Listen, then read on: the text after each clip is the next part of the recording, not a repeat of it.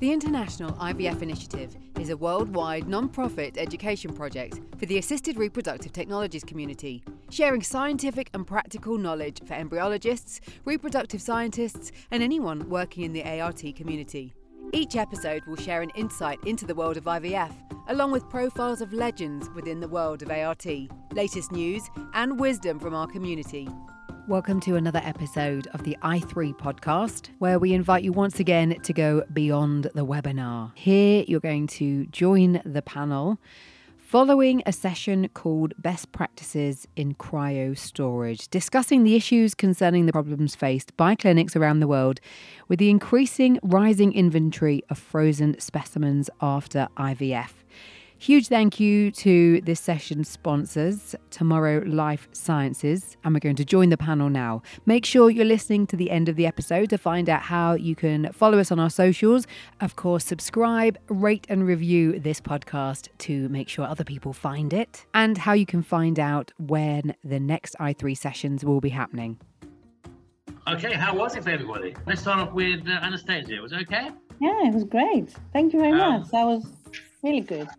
Uh, we had a lot of people there, loads of questions, which I think I think we covered a fair bit of the ground, didn't we? Yes, we gave the experience from you know you know from the US where where where the technology started. It's obviously it's coming to the UK, but it, but it's a global issue. You know, I mean everyone's got a growing inventory. So if it doesn't apply or people don't think it does at the moment, it's you know it's coming their way, and, and I think we saw that with um, you know the people that were there. Right. I th- I think that the global um, aspects uh, deserve the differences deserve attention and they need to be addressed uh, because the laws are different. The you know we we say oh is this it's fda approved? Uh, well fda is just in the united states.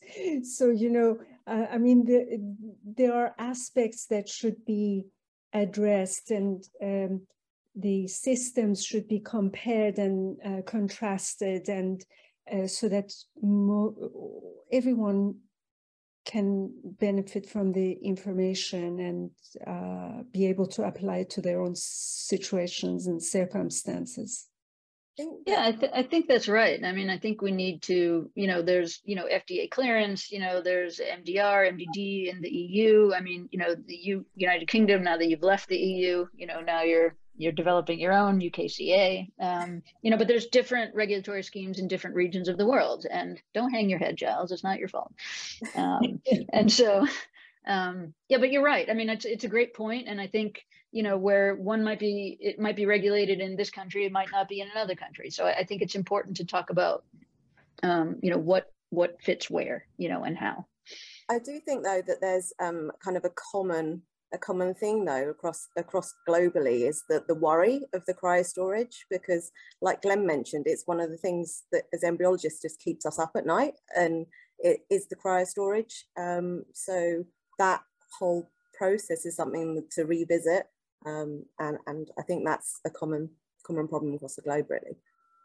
And of course and of course you know each you know each country has got its regulations as we said and of course it's got its his regulations, you know, on the quality and you know, and it's like F, you know FDA and and CE marked or whatever. But you've also got regulations on where and how you can store them. Now, some people say they can only be on the ground floor. Some people say it's got to be, you know, it's, it's, it's got regulations, you know, about the ventilation and and and how and how, how it has to be done. But I wonder how many countries have this policy of um, already having this sort of like, you know, off-site storage because I think that there are some in the UK who say that they can do offsite storage, you know, these biorepositories. But I think, you know, uh, perhaps you can tell us a, a, little bit about in the UK.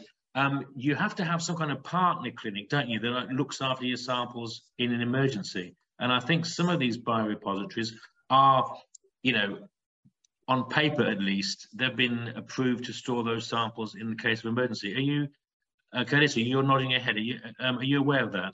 I think so.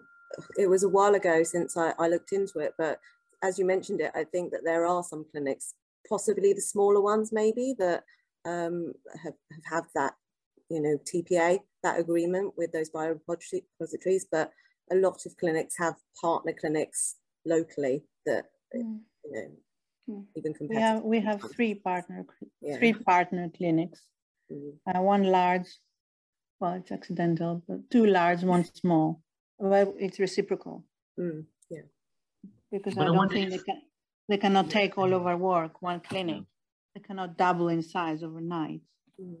What, what, was the last job I had, um, the UK embryologist, was uh, knocking down a wall to make more space. I mean, every year we used to buy another dewar. You know, Yeah, you're nodding yeah. your head. Is you know, is that what you're seeing in the UK? Yes, every year, one year. Yes, Mhm. that's what we're having. Um, and now it's becoming a problem. And We're it's out of only, space.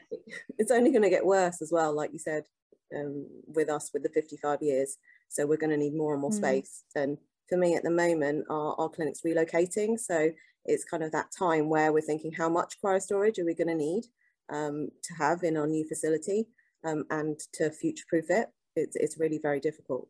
I think one of the things to consider, at least for you guys, is you know what percentage of people will want to maintain, you know, for for that length of period of time. And now, you know, as as we think about what's going into cryo storage, it's not just embryos for family building, right? It's it's eggs. And so a 20 year old that freezes her eggs might not want them for 20 years. You know, I mean, we're realistically looking at decades, you know, uh, uh, of storage. And it's, you know, I mean, like if you look at like where where is your clinic in five years? You know, at the rate you're freezing and the ramp of acceleration of you know your freezing you know wh- where where do you see yourself in five years? You know i mean i would ask thomas you know as well. He's he's probably going to lease another building um uh to, to start putting those puts in. But i think it's a real i think it's a real problem you know? Yeah, and I think that uh, these are the types of things that legislatures, legislators, and legislatures uh, are unaware of. Uh, Mhm. They, when they come up with this brilliant idea of 55 years of uh, storage, uh, are they thinking? Do they understand what that means?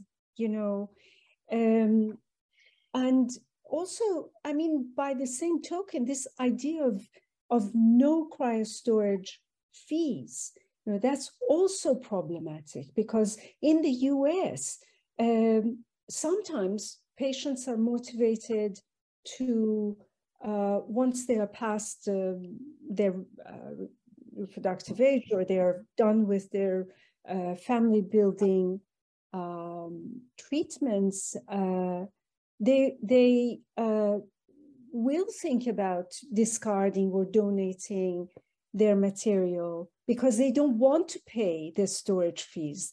But if you don't have any storage fees, there is no incentive whatsoever. They might just forget. Uh, and then we didn't even touch on the subject of abandoned embryos. So but that's a whole podcast in itself you know Regulations, yeah. That, with- that is a major risk of cryo storage because, and it's a risk for the provider, you know, to end up with thousands of embryos that have been abandoned. So with the in with the law change in the UK, they've recently brought it in. So uh, previously, oncology patients or patients for fertility preservation would have up to 55 years, and then every 10 years they'd have to get certification that they're um, assessed as prematurely infertile as such to be able to extend it. Whereas Mm. now um, all patients have that access to the 55 years, but they have to reconsent every 10 years. So there's a 10 year checkpoint. Mm. But 10 years is a long time. So It's it's long. even 10 years rather than 55 years 55 is long um, really Right. long but 10 years is also a long time because we have samples in storage that uh, Yeah. uh, in effect what, what other people call legacy samples that or historical samples that we really struggle to keep in contact. So i think a lot of it is up to the clinics from the outset now to make sure that the patients understand that they really do need to keep in contact with their clinics um, and that there is a responsibility from their end as well as the clinic because otherwise you end up with lots of samples and no one wants to be that person that throws away a sample because you've lost contact with a patient. And for them to come knocking at your door it's it's the worst feeling um, to have to think about that so But it's also the liability. mm, You know, I don't know of anyone who just systematically goes through and says, okay, we haven't heard from this one. There goes uh, Yeah. their sample. And the, practically speaking, most of those samples will end up sitting in uh, cryo storage indefinitely. And I think the difficulties as well for us with, I don't know how you found it with Anastasia, but with the mm. NHS patients, sometimes if you have patients in storage that have had NHS funding for, say, for mm. example, 10 years, if they go to their GP, um, they think that they've updated their address, they've updated their contact details, and, and it doesn't kind of filter its way down to the actual clinic storing it. Um, and that becomes a problem as well. So, yeah, yeah, yeah. We've, we've tried to contact everyone if we have a um, if they allow us. Yeah, and again, it's you know it's an enormous amount of you know like admin on top of things. You know, like no one likes to chase patients. No one likes you know even to you know talk about money because that's you know that's not our thing. You know, we want to be in the lab, but you know there's there's embryologists all over the world who are you know chasing up the patients, seeing what's happening um, in in a space which is getting bigger and bigger, and you know like uh, like can you imagine a world where you didn't have that cryo storage and you could just you know have it delivered you know when you wanted it and you didn't have to do that because it's a hell of a lot of admin that you have to do. I, I think i mean I, I think this is where we need to to kind of shift the thinking and and and bring the patient kind of back into this as as as an engagement right? I mean we're making a contract with the patient that they're going to pursue treatment. Um, we're going to cryopreserve these tissues and then we really need to start setting i mean obviously there's historical stuff and you know legacy samples that we need to figure out but I, I, think and i'll defer to you know to dr katz here but i mean i think it's it's incumbent on us to build some infrastructure wherein the clinic is very clear roles and responsibility and the patient has very clear roles and responsibility. And if either of those two don't live up to their end of the bargain then that's a breach of contract so I think we need to start thinking of it in such a way where here we go. We've we clinic have agreed to freeze and store for three years. You patient have agreed to um, freeze with us and store with us for three years. And if you do not pay your bill. And if you lose contact and you know i mean at least you know there's there's some guidelines. Asrm put out guidelines some years ago. If you have a breach of contract if you have not paid if you've lost contact if we've tried to reach out with you for x period of time you know x number of times over x period of time we can say that we legally and within good conscience will take those tissues and dispose of them in an appropriate manner. I think we have to start, I think we have to, as an industry, start drawing a line between, you know, what is, we, we just can't keep this open-ended responsibility forever and ever. So I think, I think we have to do a better job of discussing that with patients. I think we have to do a better job of informing them. I think we should I think we can build tools to provide better engagement with the patient. If the patient pays up front for two years of storage, you can't be two years from the last point of contact. You know, I mean, it's not enough time. We need to build tools to have regular engagement and give them some some value, some perceived value for what they have in storage and almost remind them on a regular basis in order to have that continued engagement. But I, I really do think there should be consequences for breaking that contractual agreement. Um, Dr. Katz, you know, yeah. Well, Cynthia, what you said was eloquent it brings up some complexities that I can quickly mention that really are for the time and now. So in the US, the majority of states have protections in place for medical malpractice and medical relationships. One of the issues we're facing as an industry is if we use cryo storage contracts um, as business contracts and not medical contracts, then those protections that are built in across the country go away. And that's what plaintiff lawyers want. So before that happens, because what you said was really eloquent, um, there has to be a handful of um, court decisions that value embryos, eggs, and sperm. Because when you have a breach of contract case that's not medical, everything will focus on what was the value of the loss. And so since we don't have a value placed on these cryostored tissues, if we move them out of the medical malpractice arena into the breach of contract arena, um, there could be um, devastating consequences. Let me give some examples. A, a, a winery, a, a winery storage arena in Napa Valley has valuable wine bottles in storage. But even those are valuable wine bottles, there's a market to determine the value of that wine. So on a breakage or a loss, a breach of contract lawsuit, there can be an ending. What you're seeing with the accident in San Francisco in particular, that enormous values were placed on the loss or potential loss of those tissues. So for the third time, what you said was absolutely perfect. The problem is, is our system in the US is not ready to go there yet until we can define the value of a potential loss.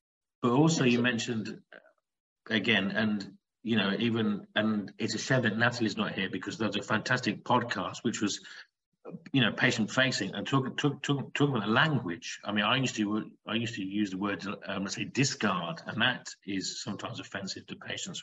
You know um, there are many words which you know you could use for that but people that have stored embryos perhaps it's easy for them to let things lapse. And in the uk you can't you, you know you can't store embryos which have passed their consent date. That's correct isn't it? You see that's a, that is a criminal offense in ways. But for the patient who's saying, well, maybe I'm denying my child, you know, like a sibling, if they have these storage bills which are, you know, like mounting up all the time, they're going to rather like wait than actually, you know, go to them and give them this large amount of money, which is building up, and then for them to uh, let the embryos pass, if you like.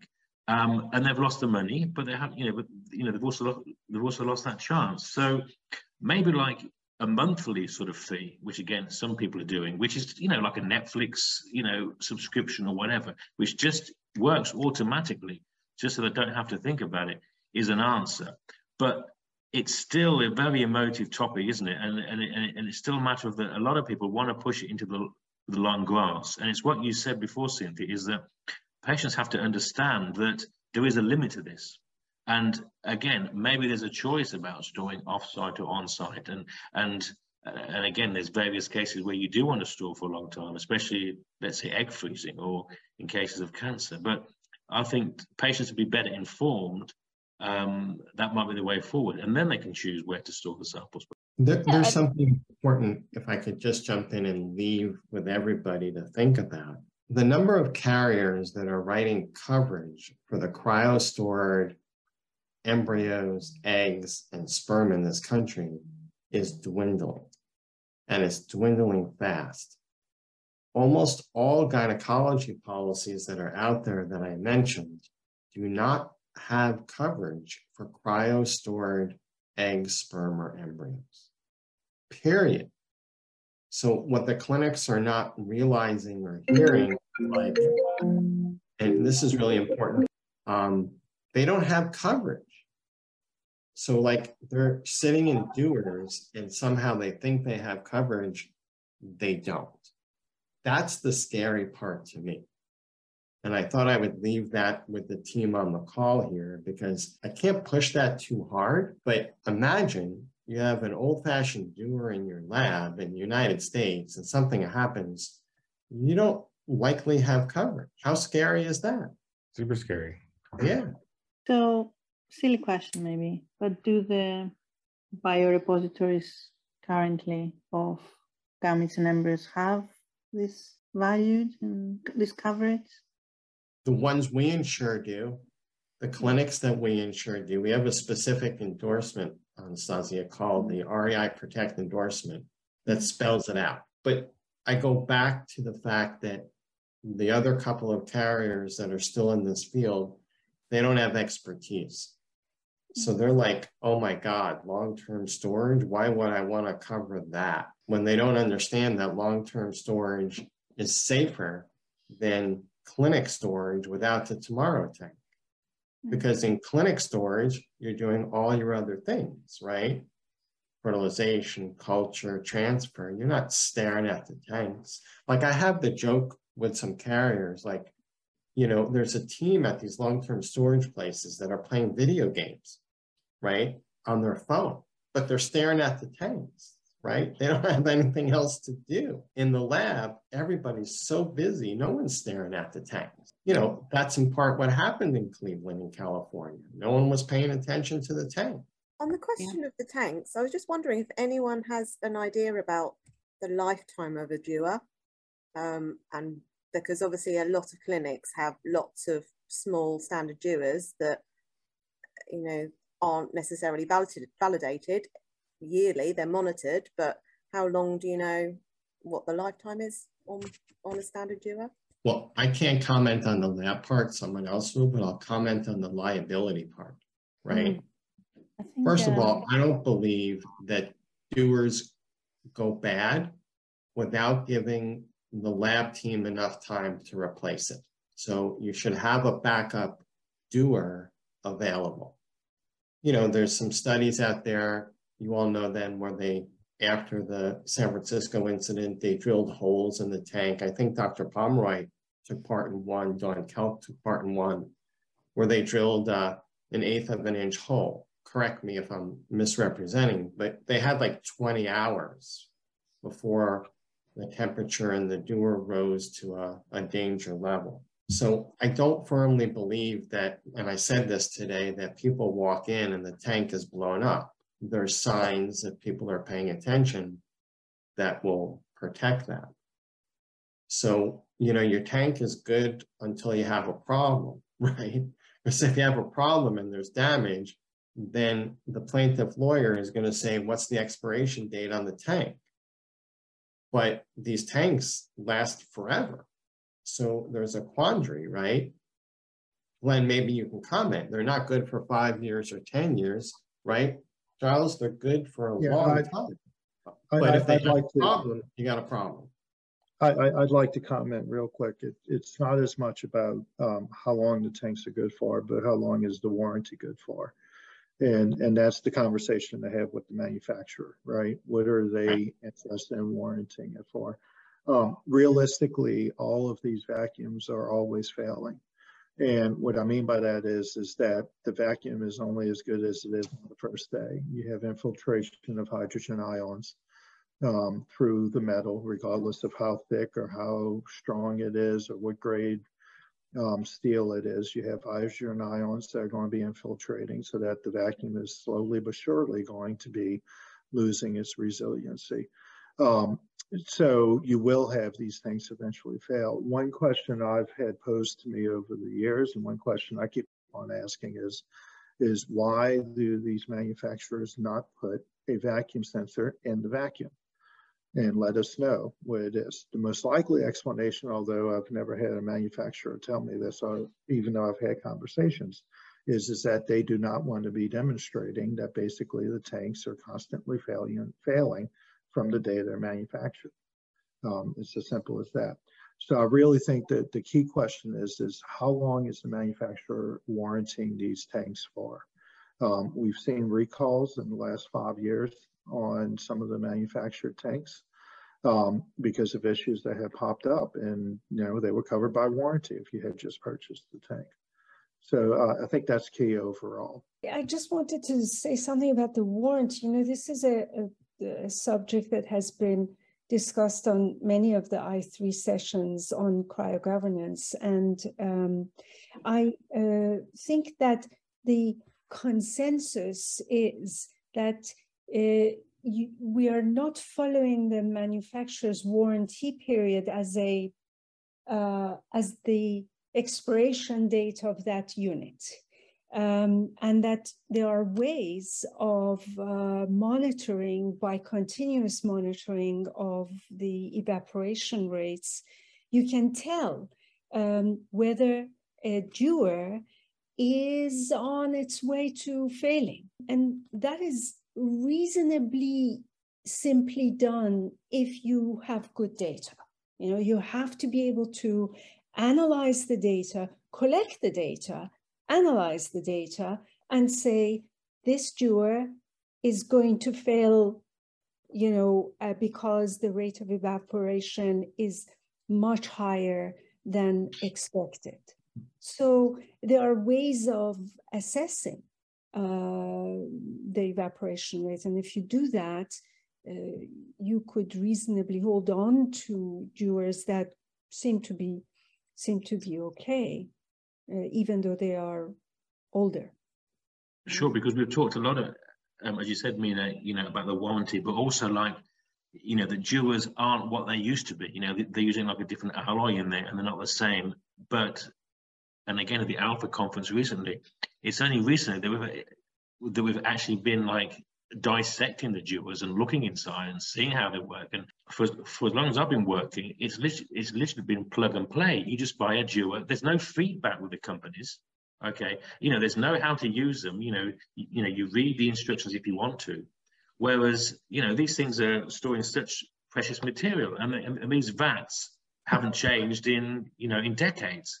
So we buy them, we fill them up, and we use them, and we you know, place on our alarms or our, you know, weighing systems or even, you know, thermal imaging, which is available now. But it's all retrofitted onto an onto on um, an existing barrel which holds liquid nitrogen, which uh, you know, it's time for us to think a little bit more. I think about that. And then you just buy more and more of them. so exactly. Yeah. Yeah. Yeah. Yeah. yeah. And, and then in the UK, there's a delay of about six months. I don't know worldwide. Yeah. Well, you know, but the, the, the reality also is that um, there is a sort of a monopoly on the manufacturing of these units. So if, if a single company um, has been supplying hundreds of labs with hundreds of units, um, I, I wonder if they don't have a responsibility to uh, to actually educate the people that are buying these units from them. And that's a great point, Mina. It, it, speaks volumes, and and and there's a lot of things when you monopolize the market in terms of uh, of the receptacles that store these. Uh, mm-hmm. and and as Giles just pointed out, the quality of these has gone down considerably in the last few years. Uh, Michael had just mentioned hydrogen ions constantly. It's not as good as the day you bought it because it's constantly being bombarded by hydrogen. And the palladium oxide within the vacuum space, uh, they don't put as much in there because it's one of them, uh, it's, it's, it's more expensive than gold. So obviously they're not going to put as much palladium oxide inside these tanks as they used to.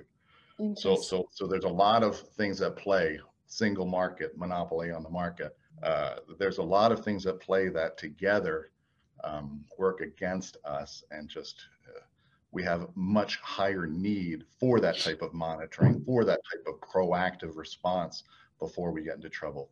We have certified welds with a lot of these tanks. A lot of the older tanks don't have those certified welds.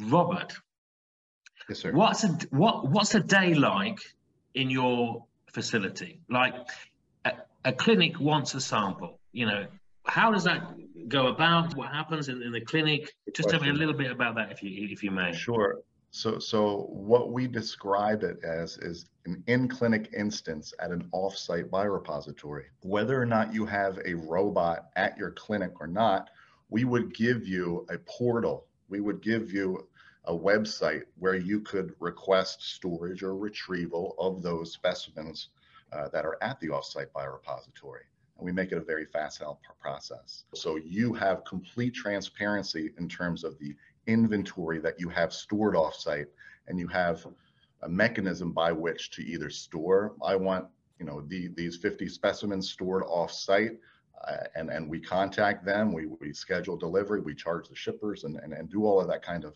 uh, back work. Or if they need to retrieve those types of things, they go into their computer saying, "I need patient Jane Doe." I need this beacon ID. And everything is tracked and traced as well as the transport itself is tracked and traced. So there's there's an embryologist there, and like I said, I've seen the machine. It's like a fantastic, you know, like ATM. It's got eye recognition. This is the second model. I know you've got two models. The embryologist would go to this this cryostorage device with this ticket, press a few buttons, it comes out automatically, yeah, and then it would be there. It would be just like getting any of the sample from any of the clinic or any of the sperm it, bank using, bank, yeah? It's a specimen management software system. So you right. see uh-huh. all of your patients' uh, inventory within there, the same as we would. Mm-hmm. But we're not going to touch those specimens unless the clinic deems so. Right. So- so- You make the ticket. We'll take it out of the Mhm. system, but you're the one making the ticket. I'm not telling, you know, you're not going to call me. You're not going to send an email. Hey, we need these four patients back at this time. Perfect. You're literally Uh-huh. going to put it in yourself and it's going to come up as a work order on our side and we're going to execute the orders that you put in.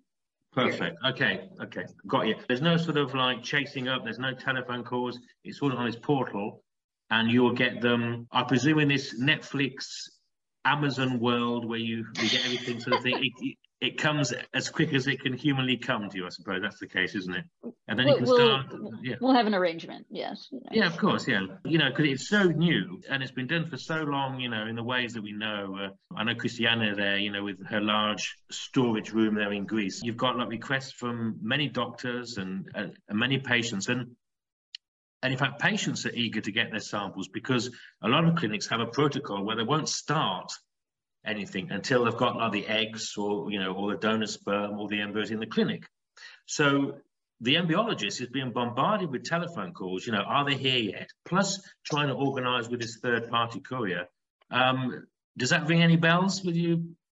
Yeah, yeah. Absolutely. You need a dedicated customer service liaison, someone who has the, the empathy to, to, to, to speak with some of, some of these folks. And, and I don't think that it really exists. Uh, so, so yes, I, I- think that there needs to be a lot more customer support. We do have a, a direct to patient campaign that we've just launched recently where um, if patients uh, choose to store their embryos or, or, or eggs off site, we enable that for them without having to deal with a clinic. So, so again, you give patients the options and you make things transparent for them and describe the situation in terms that they understand and, and they'll, they'll resonate with. And and has that happened? Yes, Yes. sir. Yes. Yes, Because has. there's there's a lot going on. There's a lot going on in the states at the moment, isn't there? State to state variation in uh, in the legal system. So yeah, A lot of has there been any post-Roe v. people? Wade. Yeah. mm. It's an interesting um, and potentially, well, fluctuating legal um, status for uh, for frozen tissues in certain states, and I think it's it's become an uncomfortable um, place for patients to be in. You know, will I have the right to decide what to do with my frozen embryos um, if I live in if I live in a state, if my embryos are stored in a state, and I think it's um, it's it's it's causing it's causing great concern um, so patients want to have the option to move them to what they feel is is a safer um, state, you know, in this Mhm. country. Um, and so we've um, we've developed. Um, we weren't going to do that um, this year, but given the political climate, we did accelerate that part of our um, sort of offering, where we now can contract directly with patients um, to store their embryos long term. And what about what about patients that um um and again has anyone had experience of this that sort of think think that that's you know that I'm so glad that they're with my embryologist you know I'm so glad they're in the IVF clinic you know close you know um, is that the case do you think maybe maybe you've heard that at all as opposed to being far away Yeah, I, again, I think it's um, I, I think it's a shifting mindset, right? You know, if the clinic, if we think the clinic and their core competencies are as um, this is the place I want to go for my family building activities. I want to have a baby. I want to preserve the option to do so. Um, we never imagined, you know, and speaking as an embryologist, we've never imagined ourselves to be long-term biorepositories. We've always been, it's always been well, I'll freeze, you know, the extra, I'll freeze the rest, or maybe now I'll freeze all of them because I want to test them. Um, it's it's it's shifted clinically, but we haven't really shifted mentally. So we've shifted clinically in such a way that now we're freezing nearly everything that comes into the door. Um, but we haven't shifted mentally to say, well, by the way, we are long-term biorepositories, and we don't really have the infrastructure and the square footage, you know, to handle that. So I, I think it's, you know, from a patient perspective, um, I, I think there's there's going to be a shift for that too, right? You know, if if I go if historically everybody has kept everything on site forever and ever, no questions asked, and I think we really need to challenge that assumption at this point. I think the patient to understand, well, I'm going to freeze my eggs, and I might not want them for 20 years, is the busy fertility clinic that has a line of patients for daily ultrasounds and and blood scans is that the right place to store my tissue for the next potentially 10 or 20 years? And i think you know there's uh, there's there's there's we're going to have to figure out how to broach that you know with um with, with patients and, and with ourselves for that matter. You know are we are we biorepositories or are we clinics? We function as both but I think there's I think there's a distinction to be made between active and then sort of inactive um, tissues that we're looking to store for them. And can and I may cut this. I may cut this. I'm not sure because I'm, it, it could be a silly question, but for Steven now, um, there are clinics where they have to say they have to, you know, give to their auditors and their economical auditors um, how many samples they've got in storage. And I think this sort of like relates to, you know, like stock or, or sort of worth for that clinic, does that go into how you insure the clinic? You know, for example, if they've got, let's say, 20,000 embryos, is that how they work out how to insure a clinic? Or do they just want to know how much, you know, revenue or, or potential revenue they've got there? Because I never really understood why you have to give this like detailed audit to, you know, to the like economists in that sense when we first started this program in 2016, the carriers would always ask, you know, what's the revenue? And I pushed back and gave the example, the revenue doesn't matter because you could do a thousand cycles at a thousand dollars per cycle versus a hundred cycles at a thousand, you know, ten thousand dollars a cycle. The revenue may be the same, but the risk is completely different. So we don't use revenue at all in our underwriting. On cryo storage um, underwriting, Giles, we use actually shipments, shipments in and shipments out. That's a bit proprietary. It I invented it because I don't think the risk is actually in a TMRW tank, the storage. I think the risk with the TMRW tank is really reduced across the board. But the risk to me in this field is significantly putting new specimens in a tank, pulling out specimens, using the right specimen, not discarding the wrong specimen. So I focus on that aspect for my risk underwriting.